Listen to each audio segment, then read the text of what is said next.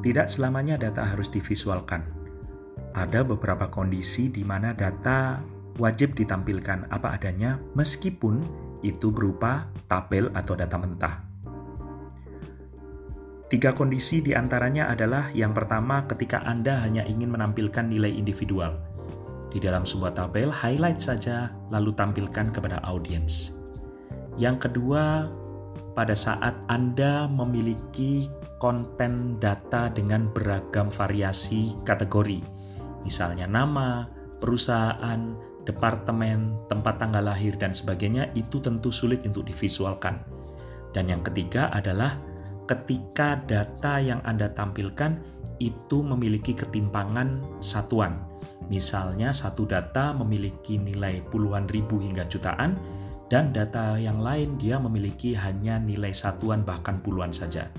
Maka, pandai-pandailah dalam memvisualkan data.